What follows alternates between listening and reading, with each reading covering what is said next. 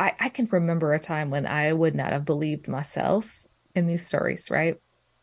Where I could have easily been that person that wanted the approval so much or was so happy to be in the inner circle that I could have stayed blind yeah. to it all. Um, I mean, there was a time when I used to think people like me that were speaking up were the problem.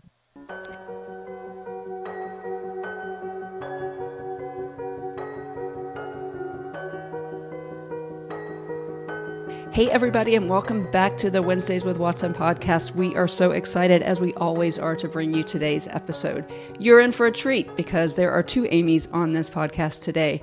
Today, I bring to you Amy Fritz, who herself is the podcast host of a podcast called Untangled Faith Podcast. And we, are, we will be talking about that a lot today as Amy shares her story of the abuse of power. We are in a season, as you know, of forgiving trauma makers with our central verse being Ephesians 4:32 and I've said over and over that forgiveness is not a suggestion but but a commandment. When we see in Ephesians 4:32 where the Bible tells us be you kind one to another tenderhearted forgiving one another even as Christ has forgiven you that being said, you guys, if you've listened to any of the episodes of this season, you know that I know that that's not easy. You mm-hmm. also know that th- that this message is coming from the heart of somebody who has had to navigate this and still continues to navigate it. So, as we welcome Amy into the podcast, I do strongly encourage you right there when you're when you're in your app to go ahead and and go into the show notes and click on her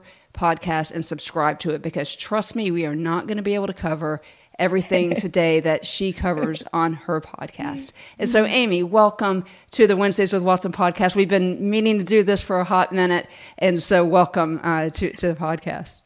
Thank you, Amy. It's so funny to talk to somebody else named Amy, but anybody that was born in the you know late 70s early 80s they probably had a lot of friends named amy so here we are yeah and so you're right like any story like our stories anybody that's a complicated story, it could be hours and hours. Long. Right, so right. And and give the we, uh, one episode version today. Yeah, exactly, exactly. We know that uh, attention spans are, are short, especially uh, Uh, for my listeners, they, they, they tend to like about 45 minutes. And I know there's no yep. way we can cover all that in 45 minutes. But yeah, it's funny you say that about the name because one of my very, very, very, very best friends' names is Amy. And she also works for me. And so we, we, we affectionately are called Amy Squared. But yeah, if you were born in the 1970s, you're unlikely to be in any class or in any room or any group without somebody whose name is also Amy. So, but anyway, thank you so much for being here today. Guys, as I mentioned, Amy's podcast, the Untangled Faith podcast, is a popular podcast.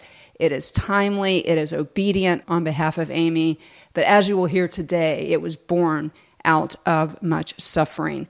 And as we are barreling towards my favorite holiday, we, we this episode will be aired in March of 2022, and the next episode that that will be dropped here will be a solo episode that you guys have been begging me for, written by me, uh, talking about our suffering Savior. Because, Amy, we are not without an, an example of how to walk through suffering.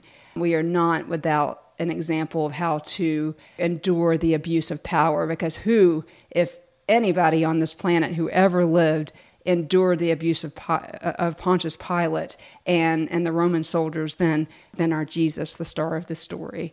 And so, what we're going to be talking about here today, guys, is sensitive in nature it is about the abuse of power primarily in the Christian world. And we are not here to bash anybody, but we're here to talk about how these things can be forgiven. And mm-hmm. Amy is going to talk to us a little bit about her journey in this abuse of power. So, Amy, one of the first questions, and probably the only question that is constant uh, throughout this season that I'm asking all of my guests, and I've been so enriched by the answer to this question because everybody has answered it the same, but sort of differently too, including my own pastor who just made my jaw drop with his answer. But so we're in a season of forgiving trauma makers.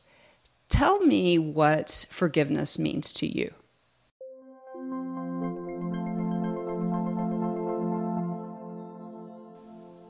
Oh man, you should have told me ahead of time, Amy. um, I I think we have to always we look at Jesus, right? And he endured the worst of the worst, the deepest betrayal from the people that were the closest to him, people that he relied on, his close friends and family, um, the Jewish church leaders, yeah. right? These were the God's people, these were his people, and they let him down. So I think forgiveness for me, th- that that example reminds me that I'm not off the hook. But I think it, it means I don't have to hold somebody accountable mm. personally. I let I let the Lord hold them accountable. I I think about what the Holy Spirit is doing in me as I am processing maybe something really painful that's happened to me. What is my part in this to create something beautiful from it and not just to let myself be obsessed with being against something, but being for something. Um, you know how that is. I mean, you have experienced deep trauma in your life. And I think some people would say forgiveness means we don't ever talk about the bad things. But I think it is giving, stepping back and letting God do what he can, only he can do. Yeah. He's the one who brings justice and asking, what is my role to play?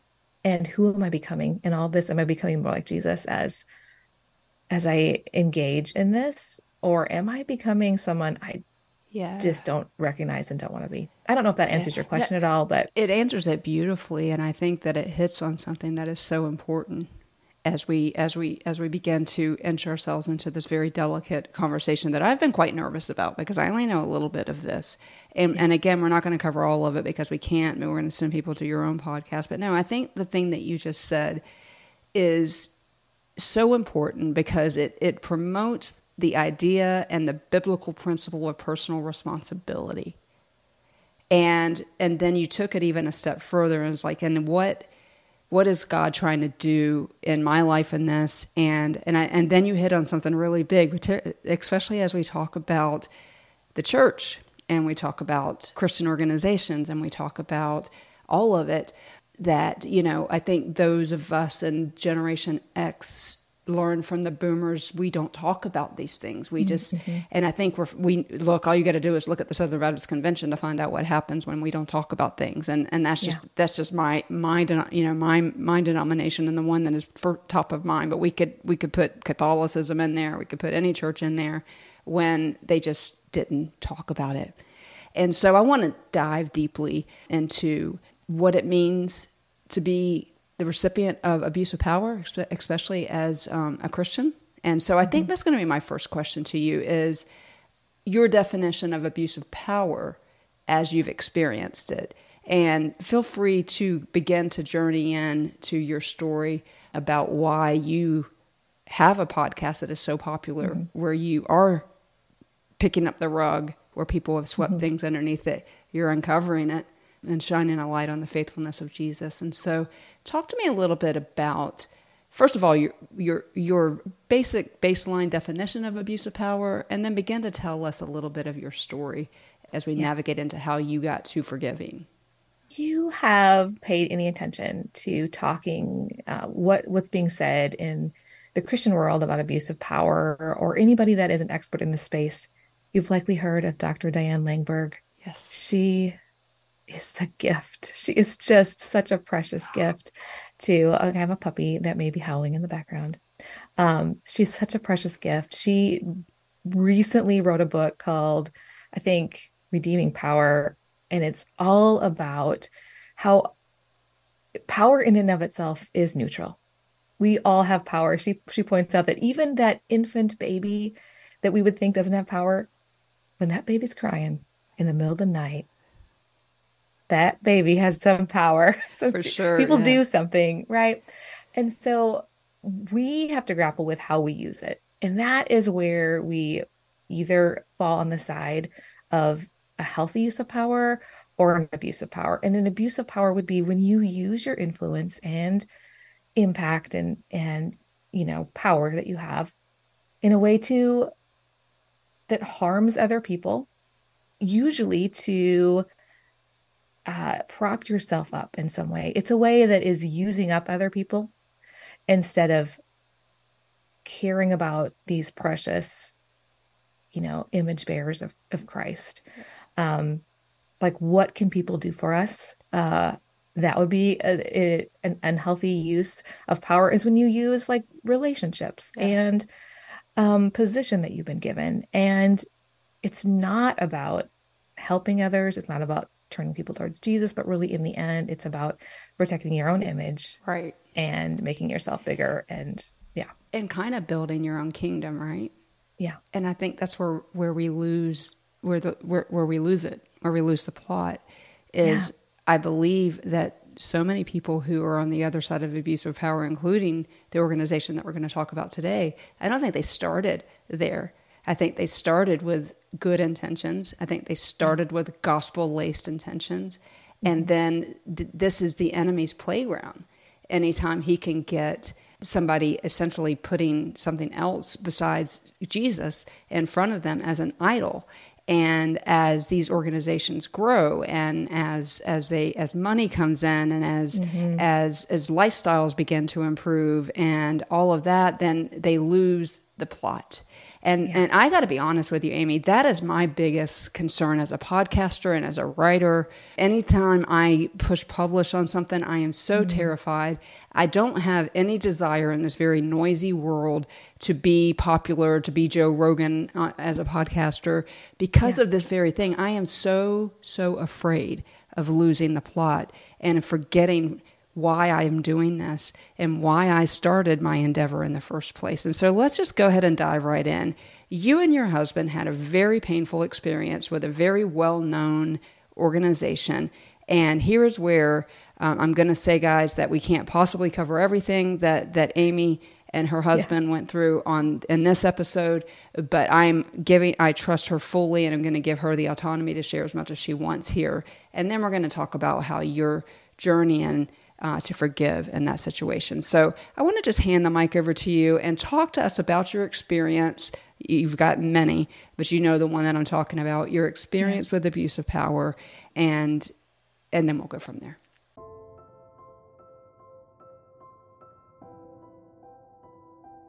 Sure. I know that you are aware of the Enneagram. Um, yes. I am an Enneagram 2. Are you also, Amy? I sure am. Okay, yeah. so this so part of there is a part of me that wants to be loved. I don't want to be I want to be the golden child. So I will show up and I will do all the things and I will earn those trophies.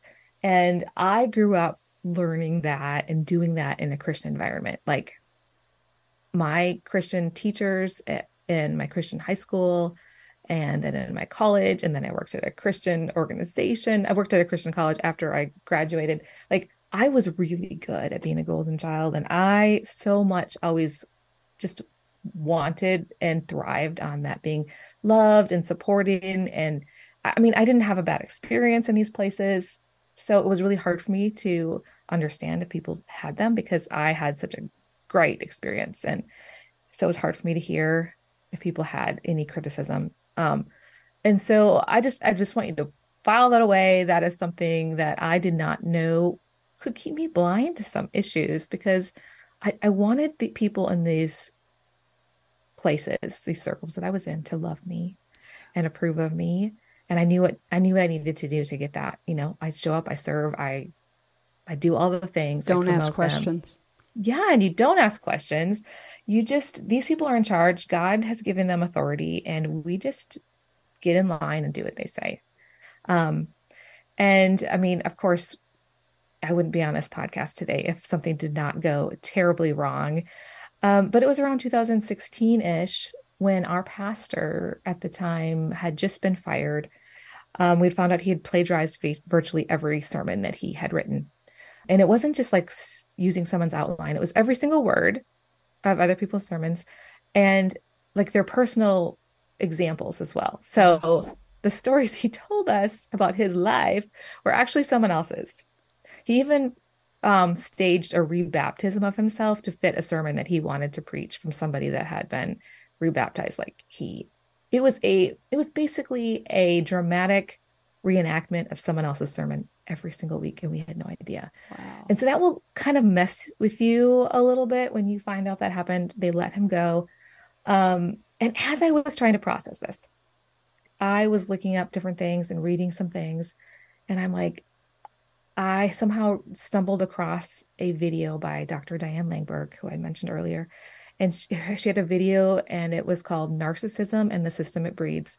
I sat there, I pressed play, and I took notes on this thing. It was so interesting how she had talked about how you know even in the christian world which is she's she does she's been in therapy she's been a therapist for decades um, and has seen everything and she said you know as christians we can get sucked into this narcissism of thinking that we are really special which means that we can't be touched. And she gave some examples of what that looked like. And then she also said and it's not just people our our organizations can like adopt that sort of narcissistic narcissistic behavior that we are so uniquely positioned and yeah. so special here that God has something for us. And in the end it kind of works itself out into not being real um, accountable for things and not taking responsibility when things might go go wrong and so i'm listening to this i'm taking notes i'm typing up in my google google drive and um, this is how much a geek I am. I don't know how many people listen to YouTube videos and take notes, but I did. And I called my husband and I was like, Nathan, you need to listen to this. I brought him in. He listens with me and I'm sitting there like watching him. That really, you know, annoying thing where your friend is like, you need to watch this. And they just yeah. watch you watch it. That was me. He finishes listening and he's like, oh, wow. And he turns to me and says, you know, that sounds a lot like Dave Ramsey. And listeners, mic you need drop. to know like this is a mic drop and not because just general Dave Ramsey is in the world and we knew who he was, but because my husband worked for the Lampo Group, also known as Ramsey Solutions, which is Dave Ramsey's company. Um, for him to say, that sounds like Ramsey was a huge deal. And I just, I looked at him and there was this thing that happened in my brain where I thought, uh yeah but no. And i can't see that. I do not want to hear that. Um and my subconscious did this thing. If you've heard anything about betrayal blindness you know our brains want to protect us.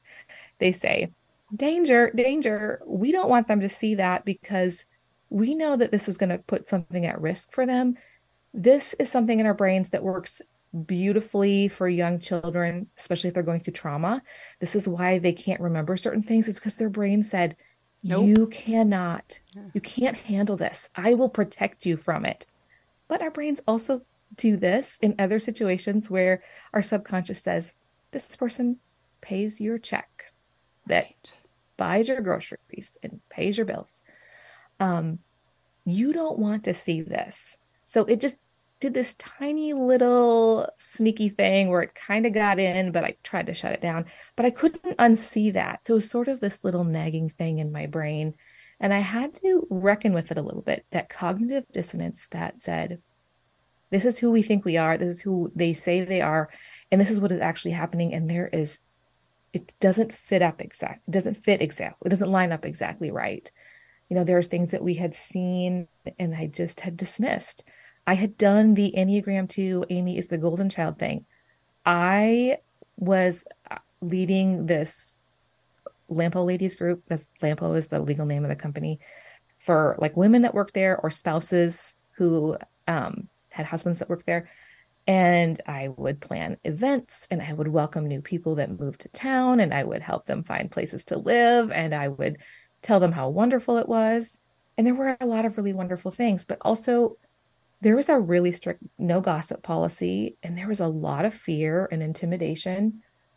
And there were some things that i had started to see along the way. Um, one meeting they had at work one day that nathan came back to tell me about was that dave had infiltrated a facebook group of some former employees that had just been talking about their experience and some of them weren't positive experiences. So dave put their pictures up in the um, staff meeting for everyone to see. And said what terrible people they were. And then he said, Some people are leaking information from this company, and I don't know who it is, but somebody inside. And he put a bounty out for you to turn in people. I don't remember how much it was. It was a lot. Um, one day before Nathan started there, Dave was so upset about people whom he said were gossiping that he brought in a loaded pistol, brought it, pulled it out of a gift bag, from what I hear, and said that this is what gossip is. It's this dangerous. Like, imagine if you had been, uh, you know, traumatized by gun violence at any time to just have him like just pull this out there in the middle of your staff meeting. Um, we were not, uh, I know, I knew that the staff members were not allowed to say anything negative about the company at all to anyone that could not solve the problem. That was the the definition was you can't talk to your friends. Um, if you have any concern, anything to say at all that isn't like raving praise for the company, you need to go to somebody in leadership over you. If you did not do that, it's considered gossip, and you you you could be fired for it. So there's no like talking like, "Do you guys feel okay about this? What do you think about this?" Like, no, not allowed at all. Um, and I didn't know at the time, but it also applied to spouses, um, which is crazy. Yeah, a little bit. If you say something, um, question um, the company in any way on Facebook, your or on social media, if you say anything that might not line up, it is possible for your husband or your wife to lose their job at Ramsey um, there was one another thing that happened that was just sort of a little red flag. I mean, every every place can make their own rules, but you know when there is some fear and intimidation happening, and this was definitely happening there. Um, there was a time when they put out an article. Um, it wasn't even written by the company; it was written by somebody else that somebody there thought was wonderful, and it was called "Rich People Things" or you know things that rich people do, and it was like this list of things that rich people did, and the idea was that apparently if you did these things, you would get rich. But if I know you are like in college right now, well, you're in like grad school, yeah. doctorate, doctor school, yeah, get, getting a doctorate, yeah. right. You know, you have yeah. taken statistics, right? Oh, yeah. Social science research methods is a thing. And there's a difference between correlation and causation. And this yeah. person who had written this article basically said they go to the gym, they read books, they don't eat junk food. Um, it was this whole list of things. I'm like, I mean, I can see that those are good habits, but I really wondered if they caused people right. to, be, to rich, be, rich, And it seemed to disregard yeah. people who are in poverty. Right. Right. You can't just tell somebody in Haiti, if you would go to the gym three times a week, right. you'd probably be rich. Con- context is everything, right? right. And yeah. it lacked nuance. And yeah. there were some people that pushed back in good faith against Dave online, and he lost his ever loving mind. And it was it wasn't even something that they had written but they just doubled down in saying that it was just this liberal progressive uh, conspiracy out to get them. And it was horrifying. And i remember thinking well i had just put a comment on somebody somebody had written a blog post Shaun Groves who is a really well-known singer, singer. he yeah. works with compassion international now and mostly that's what he does. And he just was saying hey i saw this article. What do you guys think? I have some questions about it and I had left a comment saying, I feel like maybe this is a correlation thing and not causation. Amy, when I found out Dave got so mad about people talking about it online, I was sure I had lost my husband his job. I was terrified because he was ranting in staff meetings about people talking about it. This is not a this is not a sign of a healthy organization. Um, putting bounties on people, right, right. not a sign of a healthy organization. My husband had a great boss and his experience day to day was great. Um, but I started to hear that other people were like disappearing from work. They, you know, they nobody heard from them anymore. I was hearing that they were people having to sign non-disclosure agreements.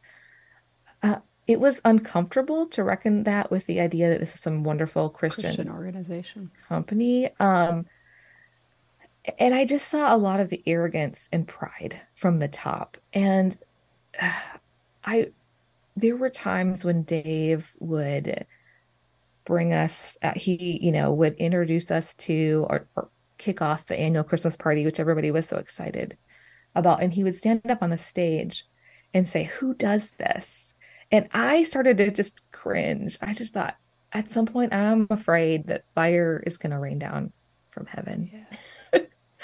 I mean, uh, and then they started building their new building with millions of dollars and my husband started to be concerned about some of the things that they were doing to bring in as much money as they could, as right. fast as they could. And, you know, you can be a believer and run a great company and be for profit and do it well, but it's really difficult.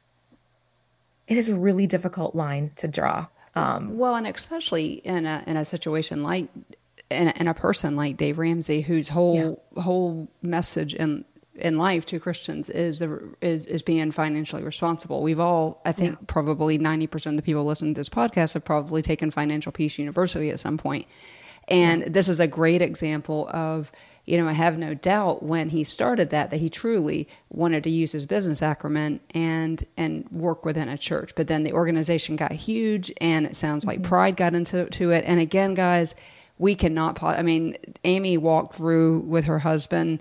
Obviously, it ended. And uh, did Nathan quit, or did they fire him? So what happened was in 2000 and late 2019 or late 2018. I think that was the same year that Bill Hybels, you know, yeah. had to leave, and James MacDonald was in the middle of all this disaster. I read a an article in World Magazine um, about James MacDonald, and it was called "Hard Times at Harvest." And I read this whole descri- description, and by the time I got to the end of it, I was like, "Oh no, this sounds just like Dave." I, I just there was too many similarities to the personalities and the arrogance and the uh, feeling of being invincible. And I just knew at that point, I'm like, someday I'm going to open up, turn on my phone, and I'm going to be scrolling and I'm going to see an article about Ramsey. I just knew it was going to happen at some point, that there was something hidden, there was something going on that was going to be brought to light. And I didn't know of anything at the time, but I just, there were too many similarities. Within two months, that happened. Not publicly, but I stumbled across something because a friend of mine her husband worked there as one of the highest profile personalities who spoke on the Ramsey team. And she just sort of fell off the edge of the earth. And I could not find her. Um, she would not return my texts. I knew something terrible had happened. And in the process of me trying to figure it out, I'm scrolling through Twitter and I saw some tweets that were sent to her then husband from somebody. And I read them. Somebody was sending him Bible verse references and I was like, why would somebody send Bible verse references? And I knew this person was connected. Like, this is somebody sort of related to uh, my friend's husband. I'm like, that's weird. So I looked up the verses and they were about adultery. And oh, that wow. is when my stomach sank. And I was like, oh no, he's cheated on her. He's been cheating on her and he's getting ready to go on a book tour. They've just poured all this money into him. He is the heir apparent of the radio show. And he's cheating on his wife. And I know what Davis said about that. Like, if like he has a book EntreLeadership, in that book and even like on their website it says if your spouse can't trust you i can't trust you you don't get to represent the company right. that is about jesus and be cheating on your spouse uh, that is a that you know kind of an automatic yeah, do not you know do not collect you right. know do not collect $200 um you're going straight to jail metaphorically but what did I do? What, what do you do when you see something like that, but you don't know for sure? Right. And you can't gossip and you're not allowed to say anything negative about anybody. And the stakes are so high, you don't want to get it wrong. Right. It was a horrible, horrible feeling. My husband and I prayed for several months over it. And finally, he brought it up with his leader because we knew he was a trustworthy person. And he had some similar concerns because he had some connection to that family. And um, we kind of watched this leader. He was our canary in the coal mine. And then one day he announced his resignation with no job lined up. Um, he called Nathan and they met, um, asked him to meet with him before he left. And he said, I had met with some board members about your concerns. Um, and they're going to want to talk to you. And so uh, a couple board members brought Nathan into a meeting and they're, they were really like the woman who led the meeting was so condescending. It was like, well, here's what we think you think you know. And she basically said, uh, yes, this person was unfaithful to his wife, but it was a decade ago. And, you know, some people aren't who you think they are. She was implying that the wife was the problem. And she said, you know, we are moving forward with Chris as the succession plan unless we know anything different, unless we hear something different. We are, you know, full steam ahead. And if you have a problem with that, you need to decide what you need to do. And it didn't make sense. Right. It, didn't ring true to us at all. Uh, our my friend Melissa hadn't talked to me at all. She hadn't said anything. You know, she hadn't told us a single thing, and so they were trying to make it seem like she was trying to fool us when she had She hadn't even God talked to had told her to be quiet, so she hadn't said a thing. Yeah. Um, we felt like they were lying to us, and Nathan decided he couldn't trust them, and so he resigned with no job, no job lined up. The next staff meeting that they had, Dave got up and told everybody a sad sob story. He told, you know, what's really sad is that we have Chris is getting divorced. It's really messy. Uh, there's no clear lines. We aren't really sure what's happening, but some people left because they thought we were covering for him. And that's okay. He said, if they don't have the courage to talk to me or have a backbone, that's fine. They, you know, he basically told, said my husband was believing lies and didn't have a backbone Wow. to all, you know, almost a thousand employees at the time. Said that people who had quit were like rats leaving a ship with no sign of water. Not long after that, I was able to talk to my friend. And from what she could tell me, it, you know, it was all true.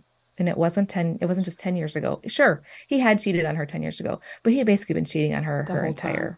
marriage and even most recently. And she had over Christmas time gone and talked to them about something she had just found out about. And they decided that they did not believe her, treated her terribly.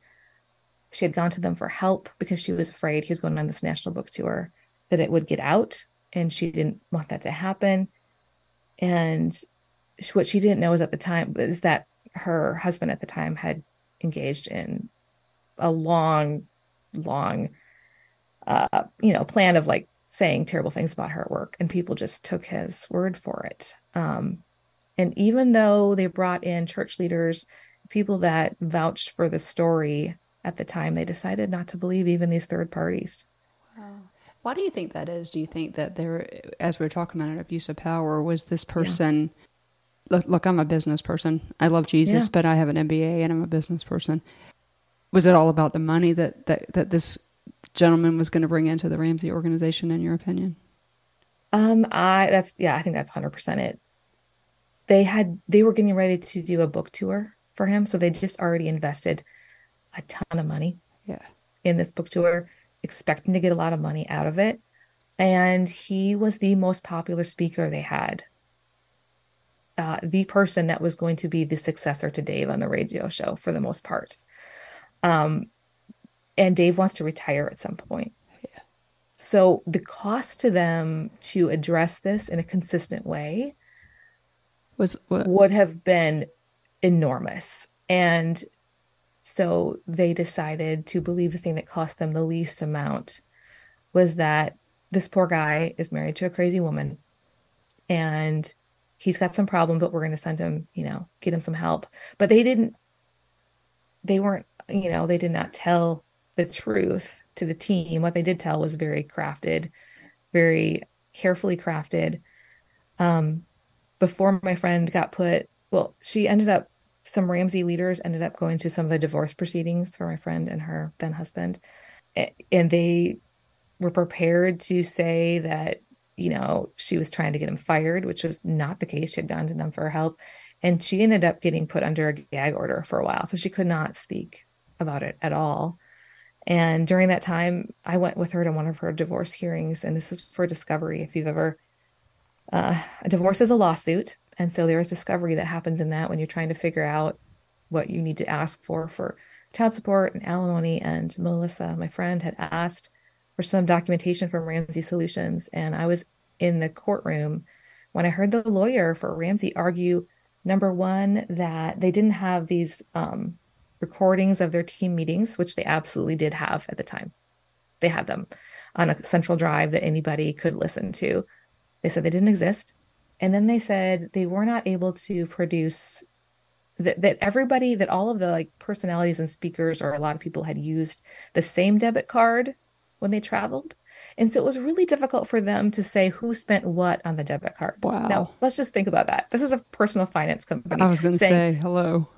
they're not really, you know, they hmm. were obfuscating and slow. They did not like the fact that they were willing to either lie or have their lawyer lie for them blew my mind. Like I couldn't. I couldn't well, and believe it, and it and it's such a, um, a malign of the gospel, right? That's the part that offends me for you in so many ways. And I know, and I know it's a long, long story. yeah. but, like, well, and and I again, was quiet for a long time. I mean, and- this was yeah. not just my story. Well, right? and It again, guys- else's life. Yeah, and even the name of your podcast, Untangled Faith, I think is is so important and, and, and I cannot express how important I think it is for those of you to go back and listen to this entire story because there was a lot for Amy and her husband Nathan to forgive. Yeah. Um, When you talk about, and it's funny because I, you mentioned I'm, in, I'm going back to school to get my doctorate, and I'm writing a paper right now, so this is kind of top of mind. When people are talking about meeting your most basic needs, we, those of you who who know Maslow's hierarchy of needs, that very bottom one is the physiological needs: food, water, and shelter. And when when your husband is finding out these things, and a tweet by Diane or or a video by Diane Langberg makes him go, "Oh, that sounds like Dave Ramsey," you know, Satan's going to play his best game there. And when you talk about I, I, I might not be able to pay my bills. I might not be able to feed my kids. We're talking about very real fears and very, and, and to the point, Amy, where you can't really even deal with the pain of the betrayal because you're worried about the provision of the Yeah. future for your family. And so, um, one of the questions I wanted to ask you before we kind of dive into a little bit of your forgiveness journey is right around the time I discovered you, and I don't know if this was just timing or if it just kind of happened. I uh, was one of the millions and millions and millions of people that binge listened to the rise and fall of Mars Hill, and that podcast series blew my mind about Mark Driscoll. Yeah. Mm-hmm. And again, listeners, another uh, uh that is that is put out by Christianity Today. It is incredibly well done, but it talks about what happens when people get power, when mm-hmm. they are the guy. Dave Ramsey is the guy. Mark Driscoll was the guy. James MacDonald broke my heart, the guy. Ravi Zacharias. We can mm-hmm. go on and on and on to where these people behind pulpits get a taste of power and get a taste of wealth and get a taste of the the lust of the eyes, the pride of mm-hmm. life. Friends with you And yeah, that. that. that this is this is what you're subscribing to because you're you're no longer now about the gospel. You're no longer about sir we would see Jesus. You're no longer about getting people out of debt. You're about you and you're about mm-hmm. building your kingdom and you're about building your empire. And mm-hmm. that, Amy, is terrifying to me. Yeah. And it should be terrifying to anybody with a platform. There's the book of James says if you have a if you're a teacher, you are called to a higher standard. And so I have no doubt that these people are going to stand before an almighty God one day and uh, beg for said forgiveness. But so your family goes through hell. And again, Yeah. not enough time to really talk about uh, tell the whole story. Your family goes Yep. through hell and back. And still, you are doing work and you're still getting clapbacks and threats from the Ramsey organization because of some of the stuff that you're putting out there. Um, I'd love to have Dr. Langberg on the on the show. I need to grab that that contact information from Amber, who had her on her show. But yeah, and and then what we see going on in the Southern Baptist Convention, which breaks my heart because that is m- my church, and I'm watching my pastor and his wife navigate through these waters. And so, I guess my question to you, and the question to all the people out there, particularly those who um, maybe aren't Christians, and I have those listeners who listen to this podcast because they're looking for solutions to help them through their trauma. But, but how do you forgive that when it costs so much? How how do how do how do you do that? Well, I remember, I, I can remember a time when I would not have believed myself in these stories, right? Where I could have easily been that person that wanted the approval so much or was so happy to be in the inner circle that I could have stayed blind to it all. Um, I mean, there was a time when I used to think people like me that were speaking up were the problem. And I've had to go back to some of these people and be like, I had no idea, and I am so sorry. So to to keep that in mind and to have that empathy and say, you know, there's a couple categories of people, and some are easier to bl- to forgive than others, right? And I'd say the easier to forgive are the ones that they don't see all the stuff, and their subconscious is protecting them, and they have maybe several other really big things they're dealing with in their life. Maybe there's a health concern. Maybe somebody's dying. Maybe their maybe their marriage is falling apart. They can't see right. all the other things, and there hmm. is so much grace for that. They're they're doing what they can to survive. And so who am I to be like what is wrong with you, Susie? Yeah. yeah. You guys need to leave and wake up. Like those are the people that I have so much empathy for, and it is so, it's not difficult. I think it is the ones, you know, and I think like, you know, the CTO my husband after I spoke up for the first time. Um, it was more than about a year after my husband um, resigned, and it caused someone to quit, and it started some dominoes falling. Uh, the CTO then came to my husband's new employer and said terrible things about my husband and tried, you know, to malign him and others. And they threatened us, sent us threatening letters. Like it caused, and other friends that were like innocent bystanders in this that hadn't really done anything, it just de- devastated them. Those are the harder, those are the really, those are the harder ones yeah. for me to grapple with and think you know what you're doing is wrong right yeah and, Such... and let me let me stop you there just for a second hold that thought because as i speak to my listeners who are mostly trauma survivors or love somebody that is. These are the mm-hmm. kind the the the second one. While the first one, like I I could argue, my mom was just doing the best that she could, mm-hmm. and and I can I I, I could go there with my mom, but most of my listeners are going to resonate with what you're talking about right now. It's yeah. the insidious, the bad guy on, on purpose.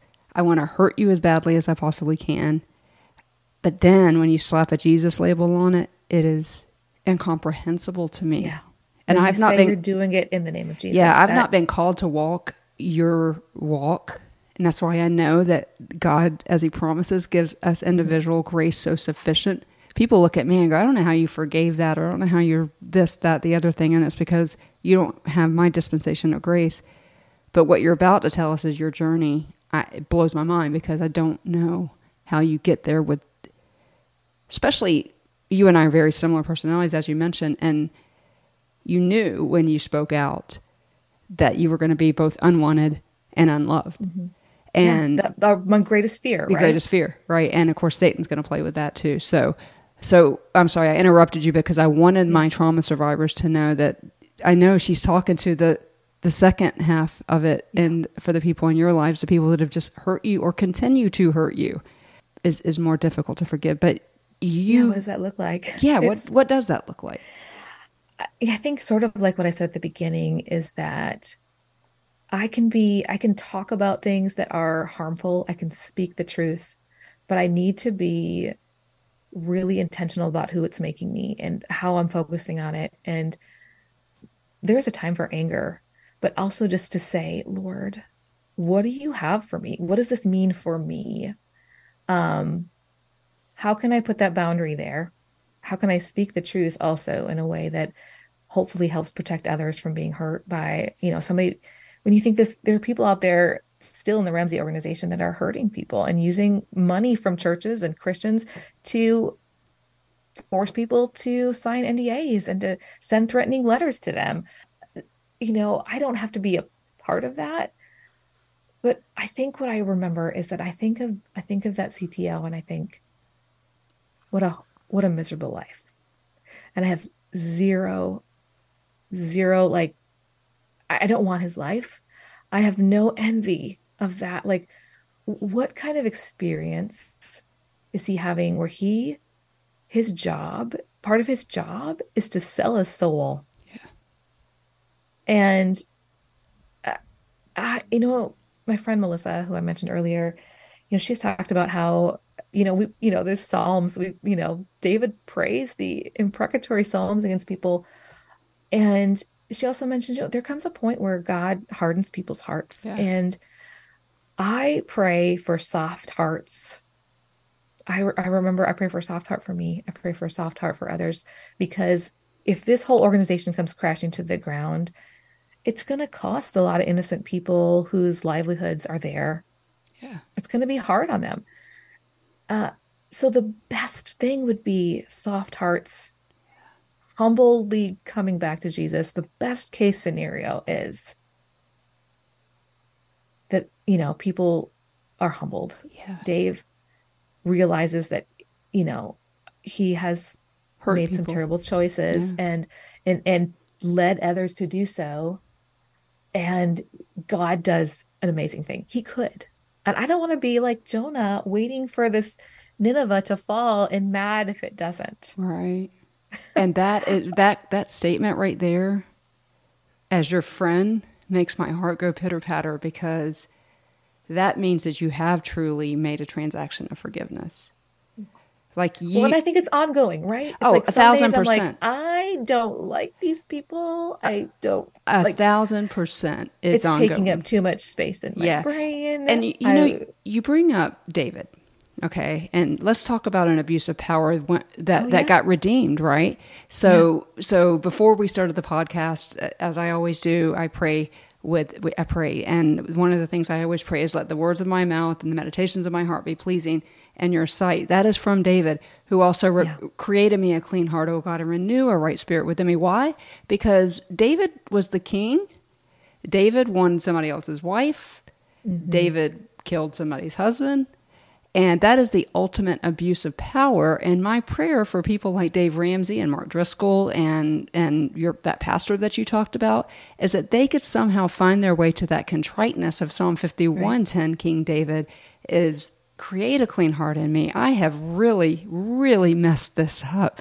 And Right. yet the King David that hears from Nathan and says, and hears, You are that man, and goes, oh, You're right. right. To have that humility. messed up. Yeah, to have that humility. And so that is my prayer Yeah. for for Dave Ramsey. That is my prayer for, like I said, all the other names that I could mention. And I just want to make sure that I stay on the right side of that too. But the series is called Forgiving Trauma Makers, and and I didn't do that on purpose. And everybody knows I'm a word and grammar nerd, but but I like that ingness of forgiving because Yeah. it is an everyday decision. Because I don't know about your hurt, but I know my hurt that is that is somewhat you know I certainly could could point to some abuse of power, but just my hurt in general in life is mitigated by by the one who I know suffered and who understands our sorrows. But it doesn't mean that there aren't far reaching consequences. I don't know what they are for you guys, but for me, they exhibit themselves in medical issues and every time I have to write a check for this medication that I have to take as a result of something that happened, you know, it's another opportunity to be like, didn't have that $500, but I forgive you for that check, you know? And so, listeners, I don't want you think that it's a one and done. Amy, one of the things that I think that you have said here today that just makes my heart so happy is we have to think about who is this making me? and and I would I would go so far as to add an extension onto that is who is this making me? And if I were to step out into eternity today and stand before an almighty God, would I hear well done in this vein? Like you've taken your pain and and I, I hate all the cliches, but you've taken your pain, you've turned it into purpose, you've taken your mess, you've turned it into a message. Again, I hate all those those cliche things, but you know what I mean. So I think that that is part of the healing process. I think it is part of the forgiveness process. I do think that it is important to understand that it's not it's not linear at Oh, all. absolutely. Yeah. You're going to go through and in and out of all the different stages. And this is just the sanctification journey that we just need Right. Jesus every day. Uh, it's, uh, we cannot do this on our own. I I love that you are carrying this message as somebody who understands trauma. It is a lot easier to hear some of these really hard things about forgiving people from somebody who hasn't had a perfect life. Um, it makes it like somebody can sit next to you on the couch and know that they aren't alone in how much this just stinks. Yeah.